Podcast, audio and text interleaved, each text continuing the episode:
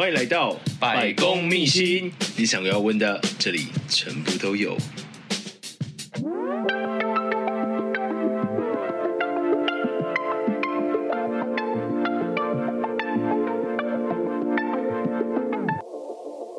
大家好，欢迎来到百工秘辛，我是今天节目主持人失礼先生。然后我们今天邀请到的节目来宾是啊，今天穿着西装笔挺，大家觉得这是什么职业呢？那 Scott，你要跟大家介绍一下你是做什么的？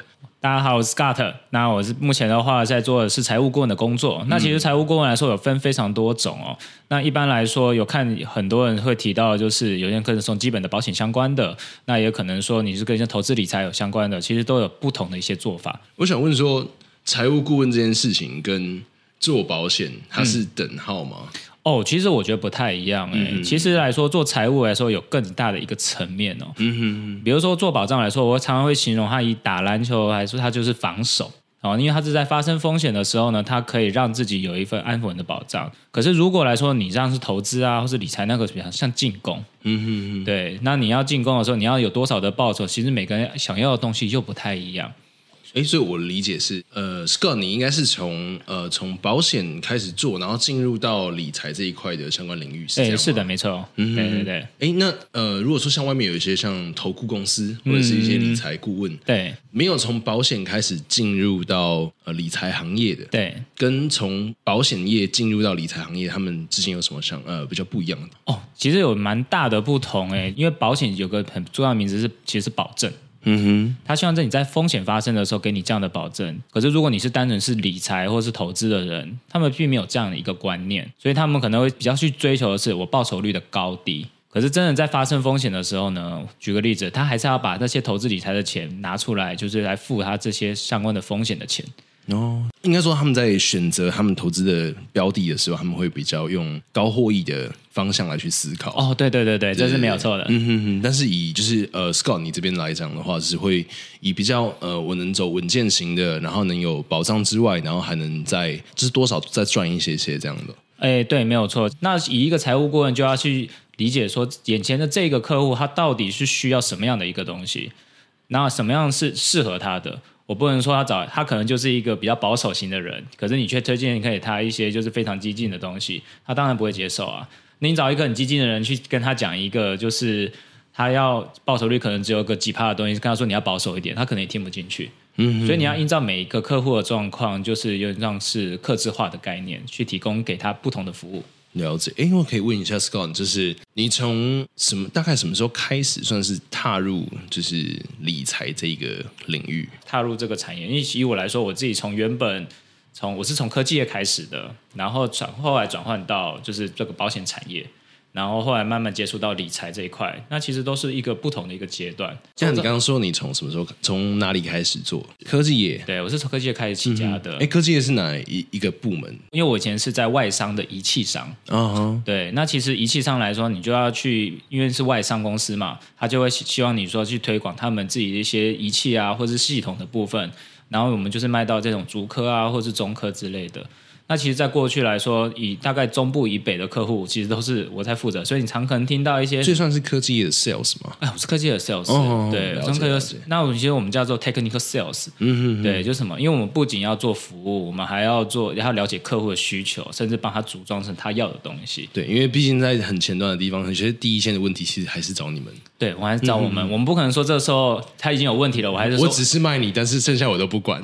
对，或者是说我这时候我还要花个时间说啊，不好意思，我请个 service。的人来帮你处理，这样子来说就太花时间了。对，所以我们要懂一些这种前端的东西。嗯哼哼。对，那其实接触到这一块的时候，那是最早期的。你看，一般人都会很好奇，说奇怪，这样的一个科技业的，也是外商，其实应该是经历还蛮不错的。像为什么？对啊，失礼，你觉得为什么一般人为什么要跳保险业？因为我觉得，如果一般人来讲的话，他们如果想要进保险业。也许可能是因为保险业的门槛没有那么高，嗯，因为有些人会要求你工作经历啊，或者是要求你一定要什么证照或者是什么，但是保险其实应该就是我记得它是一张保险的证照，对。对，然后就可以进入到保险这个领域，嗯，没错，对，对，其实很多人就想说，哎，我不知道要做什么时候，通常就会想到三个行业吧，保险直销，然后甚至就是房仲，大概就这三个。我以为是保全、保塔跟 保险这样。没有没有没有没有，通常是这三个。那只是来说，我那时候为什么会跳？我觉得有两个很大的一个原因啦。因为你刚刚看到我的背景是相当不错的，那、嗯、我以前也是三大名校毕业的。OK，其实所以也是算是名校毕业，然后进了科技业做了 sales。那这样的一个外商公司，它本身的配也应该是不错的。是的，那为什么你后面会选择进入保险业？哦，其实我觉得就刚刚提到两个大原因。第一个大原因其实呃，其实跟我妈有一个很大的关系。妈妈啊，为什么？因为其实我妈妈本身来说啊，她是有呃重大疾病的人，很小呃，就是我很小的时候。那个时候我可能才两岁吧，我弟弟刚出生就已经有发生，呃，就已经有这样的一个疾病。可是因为这样的一个疾病来说，我很小我就跟我弟弟就是都有认同一件事情，就是照顾妈妈是我们的责任。嗯哼。好，那其实长得越大的时候呢，我就在想说，哎，奇怪，就是那妈妈的状况也会慢慢的，因为这个病是没有办法好的，状况会越来越差。那我也会思考说，可以冒昧的问一下是什么样的疾病？嗯、哦，其实现在蛮多的女性都有像这样的一个疾病哦，那叫做类风湿关节炎。哦，哦，哦，对。那其实现在来说，到目前为止，它还是一个不治之症了。对啊，对啊，它是会渐渐的恶化，然后后来会造成很多行动不便这样的一个症状，对吗？对对对，没有错。嗯、那因为所以因为看着妈妈这样一路的状况长大的，所以我会很了解说，要照顾她的话，是我跟弟弟的未来一个责任。可是因为想到责任呢，一大家都会想一件事，当然就需要两个东西，一个叫时间，一个叫钱。对，好，所以我第一个先想说，好，要有钱。那这些人要有钱的话，就会想的是，那他到底有什么保险？我从这个时间点开始去切入，说，哎，那我妈妈到底买了什么保险？就后来才发现一件非常恐怖的事情。他没有买医疗险，哎，不是，他有买医疗险，他有买医疗险，可是呢，医疗险不给付这种疾病，哎，其实不是不给付，而是在于是他那时候呢，并没有告知他有类风湿关节炎，就是他买的时候是在发病之后他才买的。哦，对，好，可能有些人不太知道说这到底有什么差别哦。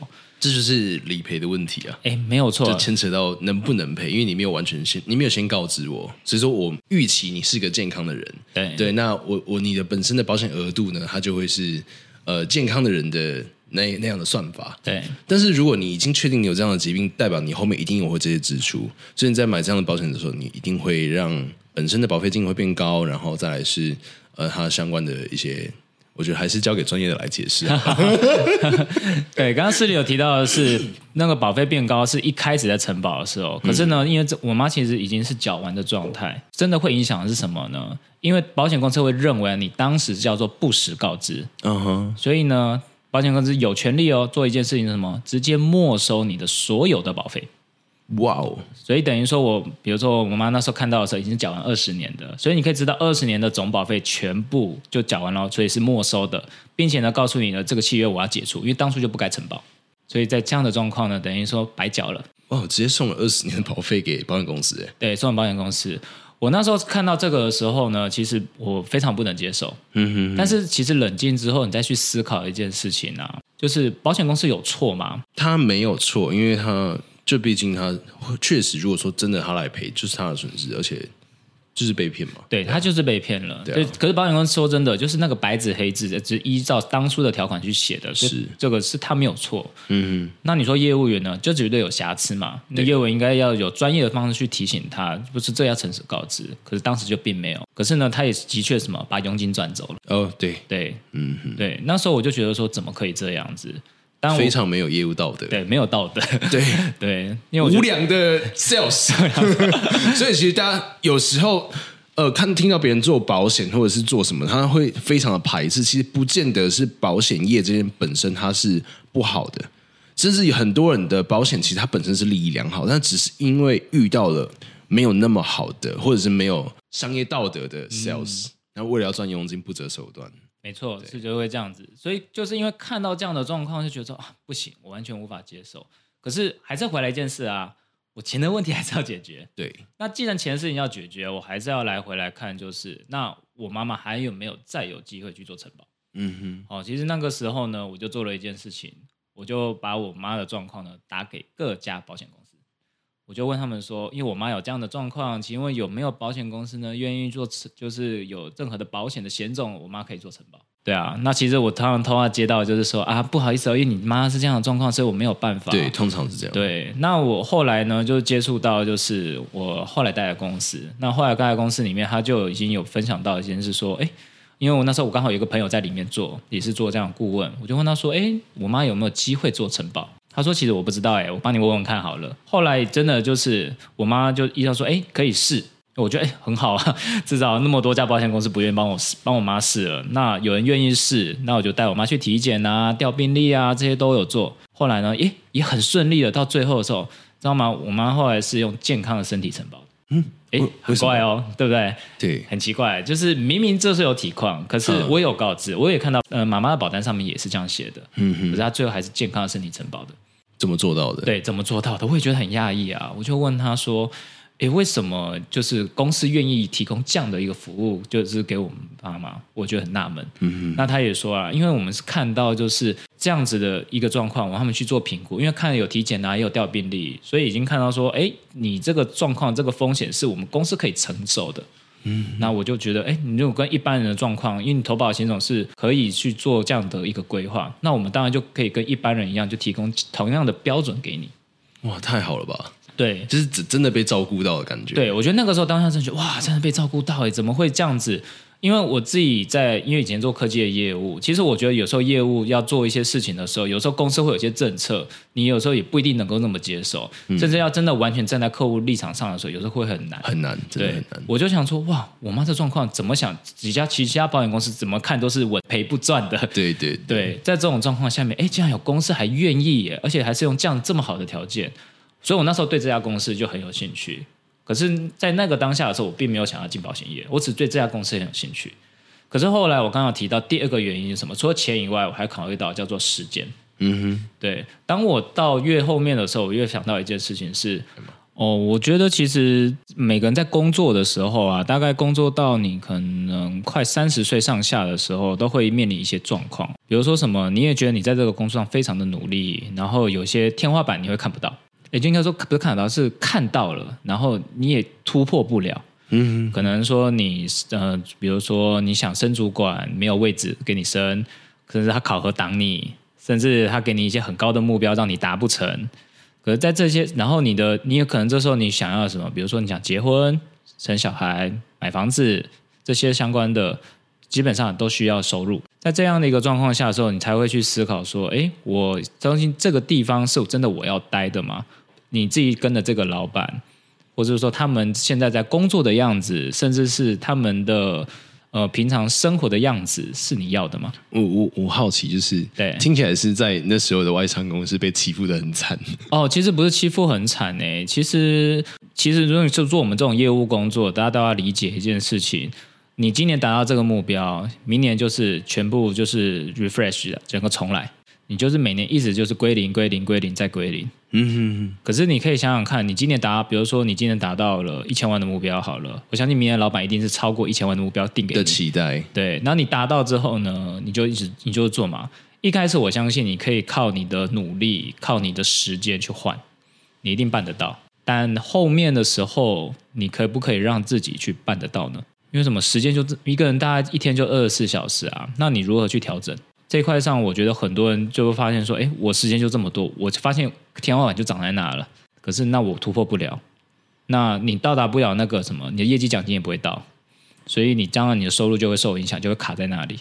所以也同时会发现，这是很多在基层主管的一个现象，就是他们会从一开始的员工开始做嘛，然后他们渐渐的就是。”重心放在事业上之后，然后你身为主管之后，你又花了更多的时间，然后在你的工作上，对对，然后渐渐的，他你的生活就被侵蚀掉，然后你也没有自己的时间。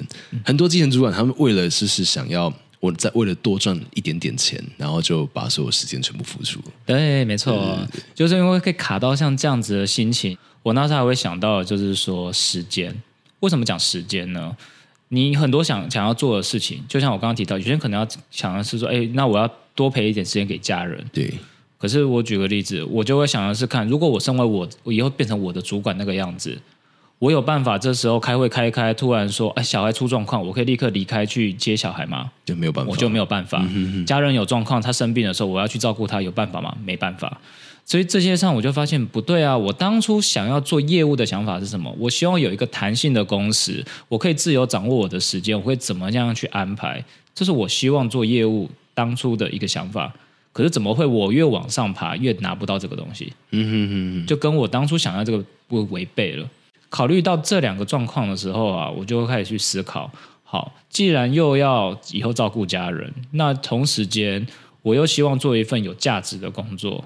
那不是，当然不是说我原本的工作没，我认为没有价值，因为我相信客户买到他想要的东西是他们愿意的。我相信是以你本身的人生规划来讲，你看到的那个天花板的存在，对，你看到也许自己的时间跟精力全部投入之后，但是你也没有办法再更进一步的去呃进阶，对，你那个那个天花板在那边，你就想说啊，那我再待下去，好像也没有，就是在更多的。支持收获，对，嗯，你就会开始考虑说，哎，我是不是应该要调整一下我人生的方向？对，你会那时候才，我觉得每个人都是在这样的状况下的时候，才会去去认真的去思考。嗯，然后你要跨出这个我们叫做舒适圈来说，本来就不是这么容易的事情。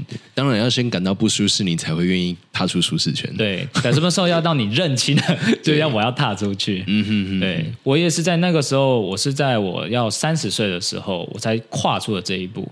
因为我告诉我自己，因为其实对男生而言啦，三十岁到四十岁是人生最黄金的工作时间。嗯哼，如果你四十岁的时候你还不是一个主管，甚至一个很一个有影响力的人，基本上大概这辈子就这样子了。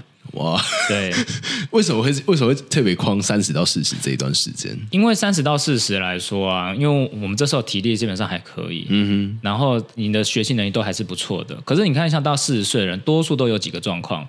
第一个，你有小孩。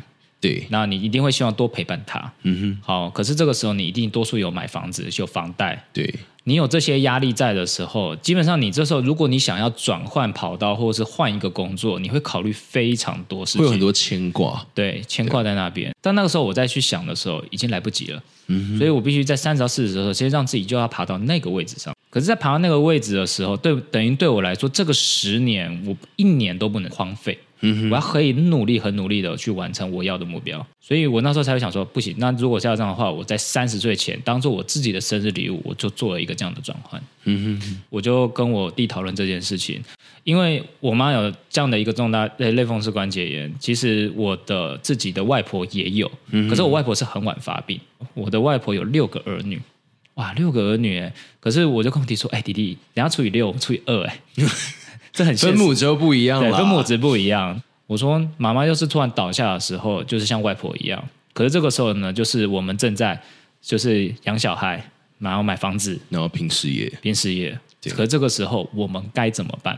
嗯哼哼，不可能放下他。对，所以我必须在我的工作上面，我必须让我的家庭可以有一个好的一个出路，嗯、同时间又可以赚到我该赚的钱，并且在我只想要的职业上有所发展。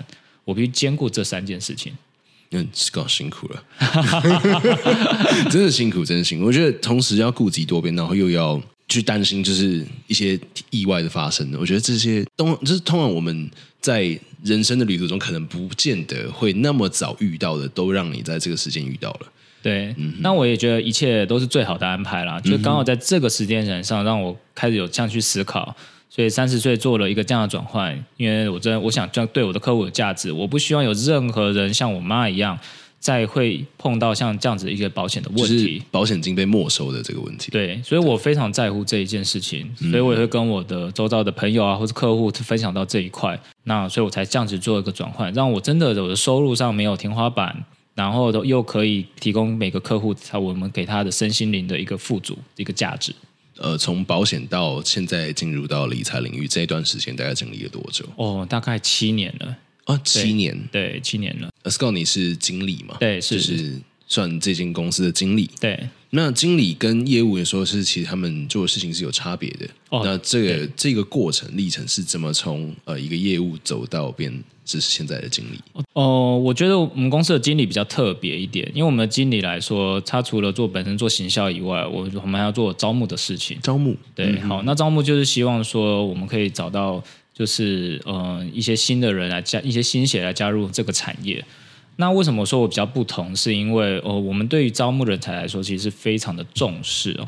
那重视到什么呢？就是我们可能会看他的学历，甚至跟他做对谈。有很多像你刚刚提到的，很多人说，哎，这个产业没有什么门槛，嗯，对，它看起来应该要没什么门槛。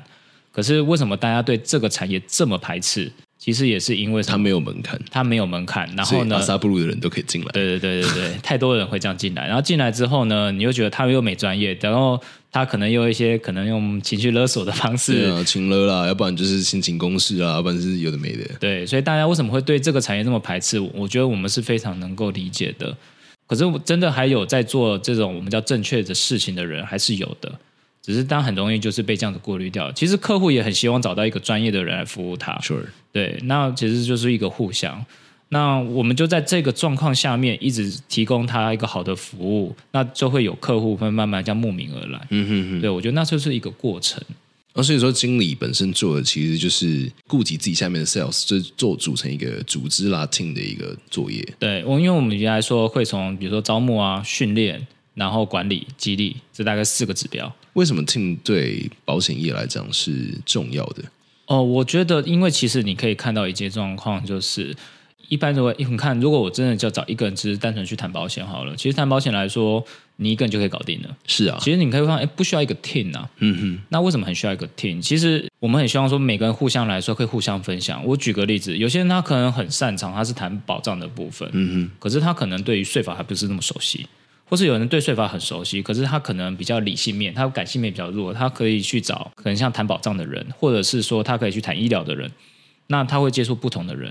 那有些人可能他行销很厉害，因为这个产业好处就是什么？因为它门槛低，嗯哼，所以它可以接纳各式各样的人，各式各样的有各式不同的背景跟他的能力，他可以在这个产业这样做发展。所以你可以从各各种不同资源去跟他们做学习。因为我其实我觉得我们这个产业很特别。希望你看到，比如说在大学的时候，你看到有所谓的保险系，可是他们也学的东西，啊、真的、哦、有保险系有保险系哦，甚至什么哪一间学校有保险系？我觉得蛮多，就是可能听到，就是以台北来说，比如说淡江好了，他们就有，甚至你可能听到像风管系。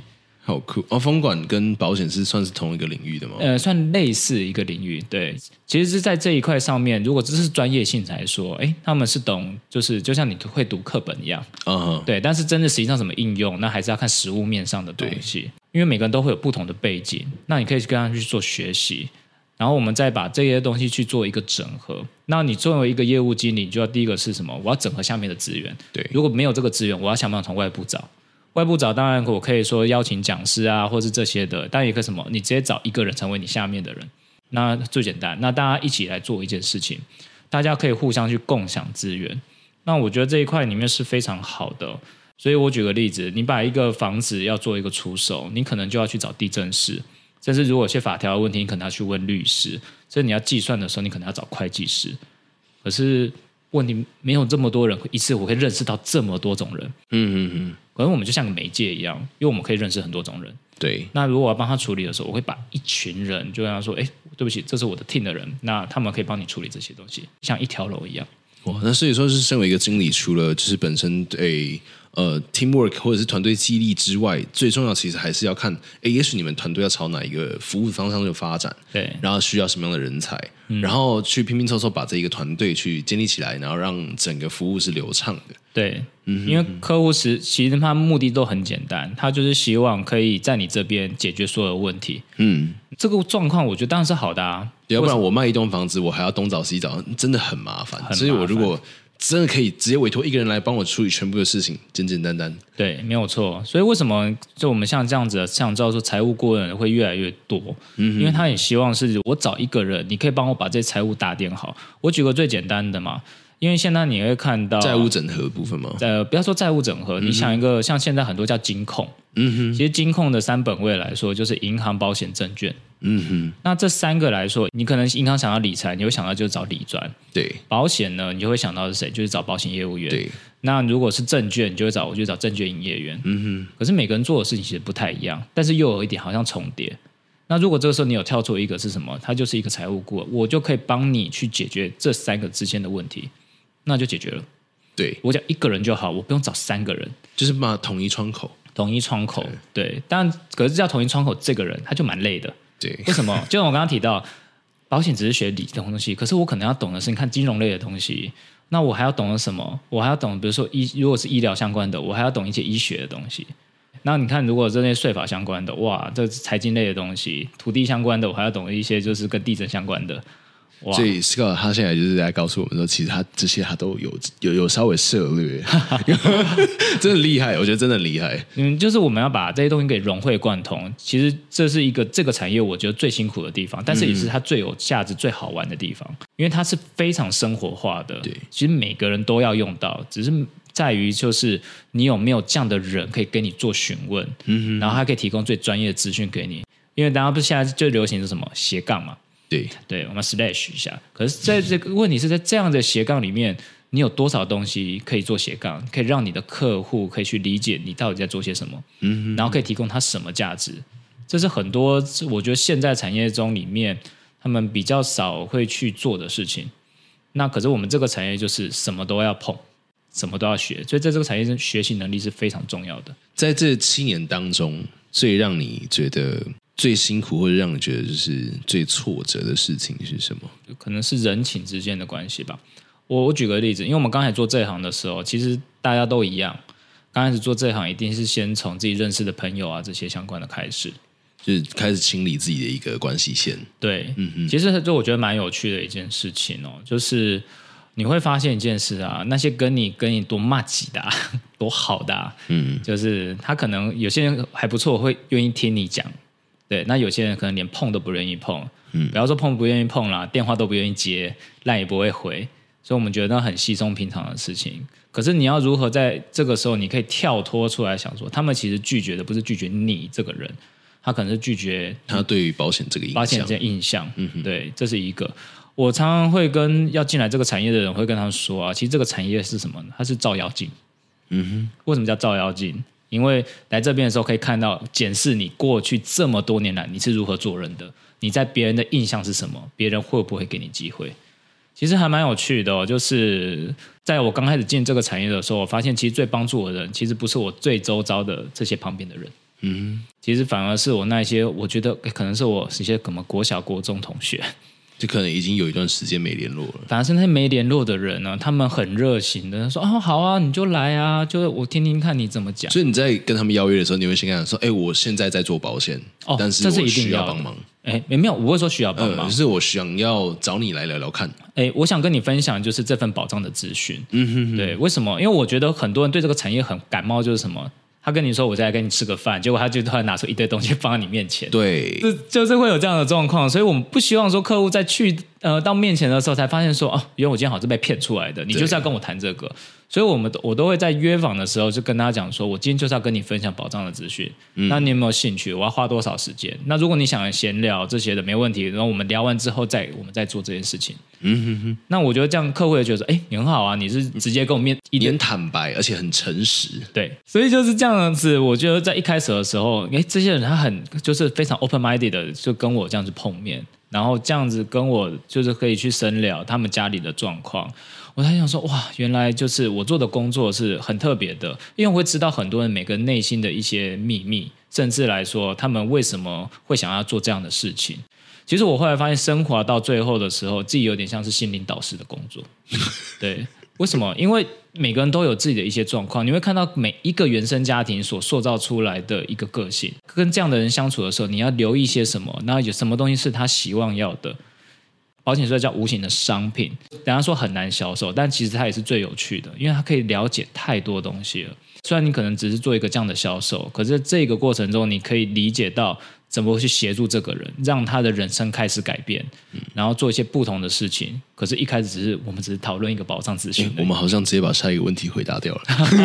因为我刚有我刚问的是，就是很困难的事情。那你你你给我的答案是说，呃，一开始真的在做保险的过程当中，那因为可能原本跟你很亲的人，然后在一听到你要做保险的时候，其实他们其实是很排斥，对，或者是觉得说，哦，我连听都不想要听。就是你不要来跟我讲，嗯，对。那一直到后来发现，哎，其实你真正在就是卖就是这种无形的产品的过程当中，你反而呃接触了这些客户，然后听到他们很多真正内心真实的声音跟想法之后，你觉得哎，这个过程是非常有趣的，跟让你觉得感动的。我觉得非常感动，哎，就是呃，我觉得像我们是非常强调一件事情，叫做足额的死亡保障。那个是什么？OK，因为我觉得在这个产业里面，很多人没有去想到，就是所谓的寿险的这一块的部分。嗯哼，哦，为什么会这样子讲？其实，呃，如果你去查一些相关的资讯，其实国人的身故死亡保障，就是诗礼，你要不要查来看？国人身故死亡保障大概一个人如果发生风险走掉的时候，平均拿多少钱？应该差不多一百到三百左右吧。一百到三百左右嘛。对，我跟你说，平常一张保单大概可以理赔你的金额啊，大概只有五十六万而已。哦，oh，really？对，五十六万而已。对，大家就说啊，一百到三百，没有，没有那么高。所以我们说，有的说不好听一点，说我们台湾人的呃生命很便宜，这是真的，很廉价。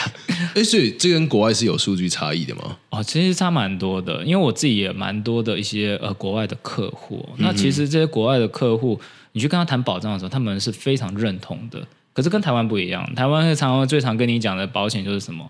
啊，你要么就还本嘛，就是，然后再就是什么，这个东西是不是终身的？他们就很在乎这些东西。可是他们没有想的事情是，如果这个此刻发生事情的时候，到底有什么这样的规划可以真的帮助到他？嗯哼哼。因为你发生那个当下的时候，没有人管你是终身不终身，还本不还本，只看你上面保障有多少。对对。可是很多人没有办法跳脱这一块。那我觉得，因为在过去，因为台湾的利率是非常好的状况下面。所以以前的保单，大家都会说啊，以前保单比较好啊，比较便宜啊，这些的，这很正常。对啊。可是现在来说，我们利率已经掉成这样子了。对 对，你说要有，有通膨，还有通膨，没错。就在这样的状况下面，规划的想法跟当时是完全不一样的。可是大家还是用旧的思维在思考新的事物。嗯哼，那么就没有跟上时代了。所以在这一块上面，我觉得它非常的可惜。那我们就是不断提醒客户这样的一个资讯。嗯哼。那为什么回到刚刚提到五十六万？因为国人生物死亡真的太低了。可是真的发生风险的时候，我举个最简单的例子，好，因为国人平均来说，如果加上一个人，大概平均来说快三件保单是一个人身上哦。嗯哼。所以你看这样乘下来，五十六乘以三，大概也才一百多万。对，没有，其实没有非常多。对啊，因为光是智商费其实是超过一百嘞。咨商费可能五十一百就跑不掉了哦。你看这个时候还要想哦，如果今天我们就像我们这样的年纪的人发生风险走了，好，第一个扣下来之后，你可能剩不到一百万。第一个你要如何照顾你爸妈？对，在第二块的部分呢，你如果这时候你有背房贷，有老婆小孩有房贷或者是对，那怎么去偿还？嗯嗯，其实就没人提到这个，所以我觉得这是蛮可惜的一件事情。就是这也是其实我觉得政府这几年都一直有在做，立志要做这件事情。呃，就是鼓励说，我们可以去多做一些这种生有关于身故保障的事情，但是做人但是还是非常的少，因为国人还是喜欢去买一些储蓄啊、医疗这些的，比较不会去谈论到这一块。呃，大家相对比较喜欢投资啊。哎，对对对，嗯嗯，对。但我觉得投资是很重要的，Sure. 只是如何去做并行，这是很多人没有去思考的。嗯哼，对。其实就是一个资产分配，但是其实如果说同时要做到这件事情的，把它利益最大化。对对对对对对，嗯、就是有没有一个专业的一个顾问可以帮你去全盘的一个规划，这是很重要的。嗯、如果你做保险，你有这样子在做你的规划吗？多数人是没有的，多人就什么啊，今天现在防疫险很好，你就买防疫险。哎，最近有个东西要停卖，要不要买一下？对，大家都是这样子买的。讲到防疫险这件事，对，我觉得防疫险很有趣，嗯、就是当初这个评估为什么会是？就只要防疫险，我只要花五百块，我就可以获得十万元的保障。所以我觉得非常荒谬，我觉得非常荒谬，因为因为刚开始出来的时候就发现它是一个传染力极强的疾病，然后我觉得这五百块你要你中了就有十万可以拿，对，这非常 ridiculous。为什么当初的评估会是长这个样子？你其实我觉得大家都没有去呃，如果说只看新闻片面的话，嗯、哼哼你们会觉得觉得说是保险公司都不想赔。可是你回来一件事情，保险的所有的规划，嗯，基本上都是有精算师去算的。对，好，那精算师当初为什么会会会有一个五百块设计出来跑十万块的？嗯哼，因为当时的有一个前提哦，那个前提是什么？前提是我们不会边境封锁，我们是不会开放的，对吗？对，那时候就是没有要开放啊，所以当初这个商品规划出来是这样子的。那保险公司因为什么？因为保险局还是要核你们这些相关的保险商品嘛。嗯哼，确定没问题了才会上啊。所以其实保险局都知道啊。好，可是后来是什么？政府政策嘛。政策改变，政策改变了。好了，政策一改变的时候，你说保险公司知道吗？根本不知道，好不好？对，我们都大家也要讲。因为政策一定是内线嘛，一定是等到它公布出来之后，大家才会知道。对，对啊，没错。它一公布出来的时候，不要说保险公司全部都吓死啊，保险公司也很也很辛苦哎，它不能立刻关。他还要开放一下，所以大家一听到说哇要关了，要停卖了，赶冲冲冲就全部去买。好，那时候后面，所以为什么那时候拼命，大家说一堆人在那边签保单、签防疫险，嗯嗯，对，好，他签完啦，他是一边流泪一边在签保险那个保单，对对对，没有错。你看他签到这些，好，最后呢要理赔的时候，诶，当初他规划的是什么？他认为确诊很难。再来是什么？他住他一开始有些是跟住院有关，对。可是后来厘清的是什么？就是你要待在家里面，嗯嗯，对吧？不是你不是去医院，对对对对。可是他变成说你要融通理赔，就是就算我隔离在家，你也必须要把我当成在住院这样的赔。对，没有错。嗯嗯，可是问题就在于是啊，当初保险公司在规划的时候就没有想过说你会有居家这一块，好吗？嗯、对，嗯，所以这块是没有他算到的。对，所以尤其我我简单讲的是，政府的政策直接导致了很多保险公司的惨赔。对，是这样吗？对，没有错，他造成惨赔。嗯哼嗯哼。惨赔以后还发现很有趣哦，政府怎么跟保险公司提？政府跟保险公司说：“你看啊，现在这个状况，就是大家要赔，你也可以不用赔，真的没关系啦，但后果自己承担。”他有这样讲吗？想都也知道啊，我举个最简单嘛，你保险公司能不赔吗？当然是不可能啊，因为白纸黑字可以写在那边啊。对，因为什么就写在那边。对啊，而且是你开放啊。嗯哼哼。那我能不赔吗？我就算再苦，我也得认栽啊。所以他就是赔啊。嗯哼哼，就很辛苦。所以你会看到为什么那么多产险公司在今年呃去年度的时候开始做增资。嗯哼哼。为什么？因为真的赔太大了，甚至他烧，他可能前面赚了十几二十年，最后在一这一年全部烧光，完了。对，barbecue，对，就 barbecue 了，真的。我觉得保险公司有保险公司的难处。对啊，对，因为什么？你不能不，如果你是保险公司，难道你能不 follow 政府吗？还是要 follow 啊？对。可是因为你也不想失去民心啊，不然以后大家都不想买你的。而且你永远也不知道政府真是什么时候急转弯。对，对你也不能不认同。我们自己在内线看到的是什么？哇，有卖防疫保单的那些人啊，哇，那个。保单叠的像什么一样？光审核那个理赔有多少要赔啊？他们每天加班都赔不完，真的。可是民众不会去管你到底加班这样怎样，他只会看说我钱到底拿到没。对，我也觉得那些内线内勤人员是非常的辛苦的。而且 by the way，就是其实看五百块的保费，哪有什么佣金？佣金根本没多少。哎，这这是这是台面下，我相信大家都也都知道的。对啊，没有什么钱。可是你知道吗？当你一不赔。我跟你讲，在这一个产业上，你都不用玩了。对啊，对，他就说，你看你当初推的，就是都不会赔，还赔这么慢。当初跟你买的时候，你就很阿莎力，现在你看你就不赔，你就花五百块而已，你想怎样？而且我觉得这件事情还显示了台湾民众有个很有趣的一个现象。什么现象？防疫，如果今天染疫了之后呢？你看很多人都说啊，看我买几张保险，看我这样赚了多少钱，对吧？很多人都这样讲。嗯哼。可是我就很好奇啊，今天你因为这样的一个防疫，你会对你的风险很有意识。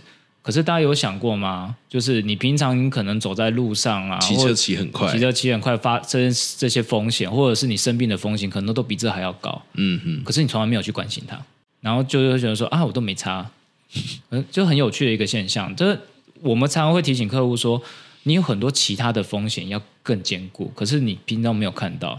可是我觉得，在疫情前跟疫情后，有很明显的感受到，其实呃，国人的保障意识开始有做上升。嗯哼哼，我觉得这是很好的一件事情。他们开始会去回来看，说，哎，我到底保单到底买了什么？然后我到底可以得到什么样的保障？哦，这也是受到疫情的影响嘛？就是大家开始发现，哎，其实真的是会生病，然后或者是一个突然。就是不知道明天升到还是无常升到的状况发生，对，就会在开始重新检视说，哎，我自己的保障到底有没有够完整，或者能不能应付突发状况？对，好，我觉得今天节目的时间应该也差不多，那我们最后来做个总结好了，嗯、就是有没有想要对，就是想要进入呃保险跟理财相关的这个领域的一些后辈们，因为其实你说他们看很低，所以其实应该蛮多人都。有可能想要进来做这样相关领域的产业，嗯，对，那有没有什么样的建议，或者是一个老前辈，没有？老，以前辈的身份给他们一个建议，这样？哦，我会真的建议你至少工作个三到五年以上，你再进来会比较好。因为其实保险这个产业是这样子，保险的本质有两个，第一个叫做爱。为什么？因为你如果今天你没有爱一个人，你不会为他做一件事情。我爱我的老婆，那我希望让他有一个好的保障。我爱我的小孩，希望他有一个好的保障。我爱我的爸妈，这时候是一个爱的展现。对，好。再第二个叫责任，因为什么？我今天生了小孩，我对他有责任。我今天跟我老婆结婚，我对他有责任。嗯哼，哼。我今天照顾我爸妈，爸妈怎么样？我是他儿子，我要照顾他。对，好，这是责任。所以有爱跟责任这两件事情。为什么爱跟责任要工作三五年之后才？哦，其实大家可以回来自己想嘛。如果今天有一个才刚出社会的人，他跟你说：“哦跟你讲，你就是要爱你爸妈，你就是要对家人有责任。”你觉得你听得进去吗？嗯，天高海阔任鸟飞，对不对？我我才刚出来社会闯荡，你跟我说爱爸妈，怎么可能？对，他会讲说：“哦，我爸妈过得很好啊。”对啊，他可能还没有懂什么叫做。爱这件事情，什么叫做责任？嗯、了解。所以我会建议他真的工作一阵子之后，他对这件事情一些人生的事情，因为是有可能一开始你可能参加是喜宴，可是像我们后面这样唱，可能参加白场的机会比红场的机会多。了解。我们才会开始想说啊，原来人生不就是这样子？嗯哼。所以他有些人生的一些体悟，甚至感受到一些现实上面工作的一些瓶颈的时候，他才会去思考他人生要往哪个步骤走。特别我会鼓励年轻人是什么？以前的时候，我常会告诉我自己啊，努力比选择重要。对，为什么？因为我们一开始很拼嘛，所以一开始你要告诉你，你努力要一直拼，一直拼，一直拼，一直拼。不管你是做什么，我就是先拼就对了。对，你先拼就对了。我觉得这个是很好的。可是当你已经到，比如说我们这种三十到四十，甚至就是四十以上的时候呢，这时候已经不是努力了，这时候选择比努力重要。嗯哼，你选对地方努力，就会有不同的结果。对。对，就算你努力的速度不见得那么快，但是你只要方向是对的，嗯、你一步一步走，迟早会往你想要的方向前进。没错，所以很多看到很多年轻人在选择的时候，一比如说他刚出社会啊，我不知道我不知道要去哪边呢，我的我的可能我是学经历跟我想要做工作又没有 match，没有关系。嗯哼哼，因为什么？他可以学，他可以努力。可是到一个程度之后，你有一定的经验，其实你在学每一个科系，就是学那个科系。他如何学东西的？他如何去做分析的？那你跳到另一个产业的时候，你只是用这样的模式去学习这个新的领域而已。所以我为什么我刚刚会一直提到一件事情？你要一定要先努力，后面你才有本钱去做选择。了解。对，如果你只是单纯想要说，我想要一个弹性的工时，可以自己过得很舒服，来就来这个产业，我会跟你说，就是嗯，它可以达到，但是你会发现，最后你虽然你可以安排。就是你自己的时间，但是你会发现你只剩可以安排你自己的时间这个选择而已。嗯哼，你会发现你会被很多的杂事啊，你不知道怎么去优化它，你会变得非常的辛苦。所以我们要做这种，就是别人越不做的事情，我们越会捡起来做。嗯哼，然后在这样的过程中里面，因为这个产业很特别，就是它不断的在改变，所以你要有一个心态，就是你要一直学习改变，然后呢，你可以一直调整、调试、调试、调试、调试。调试调试到就是什么？你可以提供面对不同的人，甚至有不同的一些金融环境，甚至你有些不同的新的一些规划，你都能够做学习，然后再提供给你的周遭的朋友跟客户。我觉得这是一件非常不容易的事情，但也是它最有趣的地方。好，那今天的节目就到这边喽。那我跟大家说一下，就是呃，跟保险或者是理财的相关问题，也都欢迎再找 Scott 来做联系跟洽询。好，OK，我们今天节目就到这边，谢谢大家，大家拜拜，我们下集见。好，谢谢。以上就是今天的百公秘辛。如果喜欢我的节目的话，记得订阅，然后分享单集给你的亲朋好友。最后，最后，如果各位有工商需求，或者是你们有推荐朋友想要上这个节目，或者是对我们节目有话想说的，记得到 IG 搜寻市里先生，私讯我的小盒子，我会很认真的看的每一封来信。大家下期见喽，拜拜。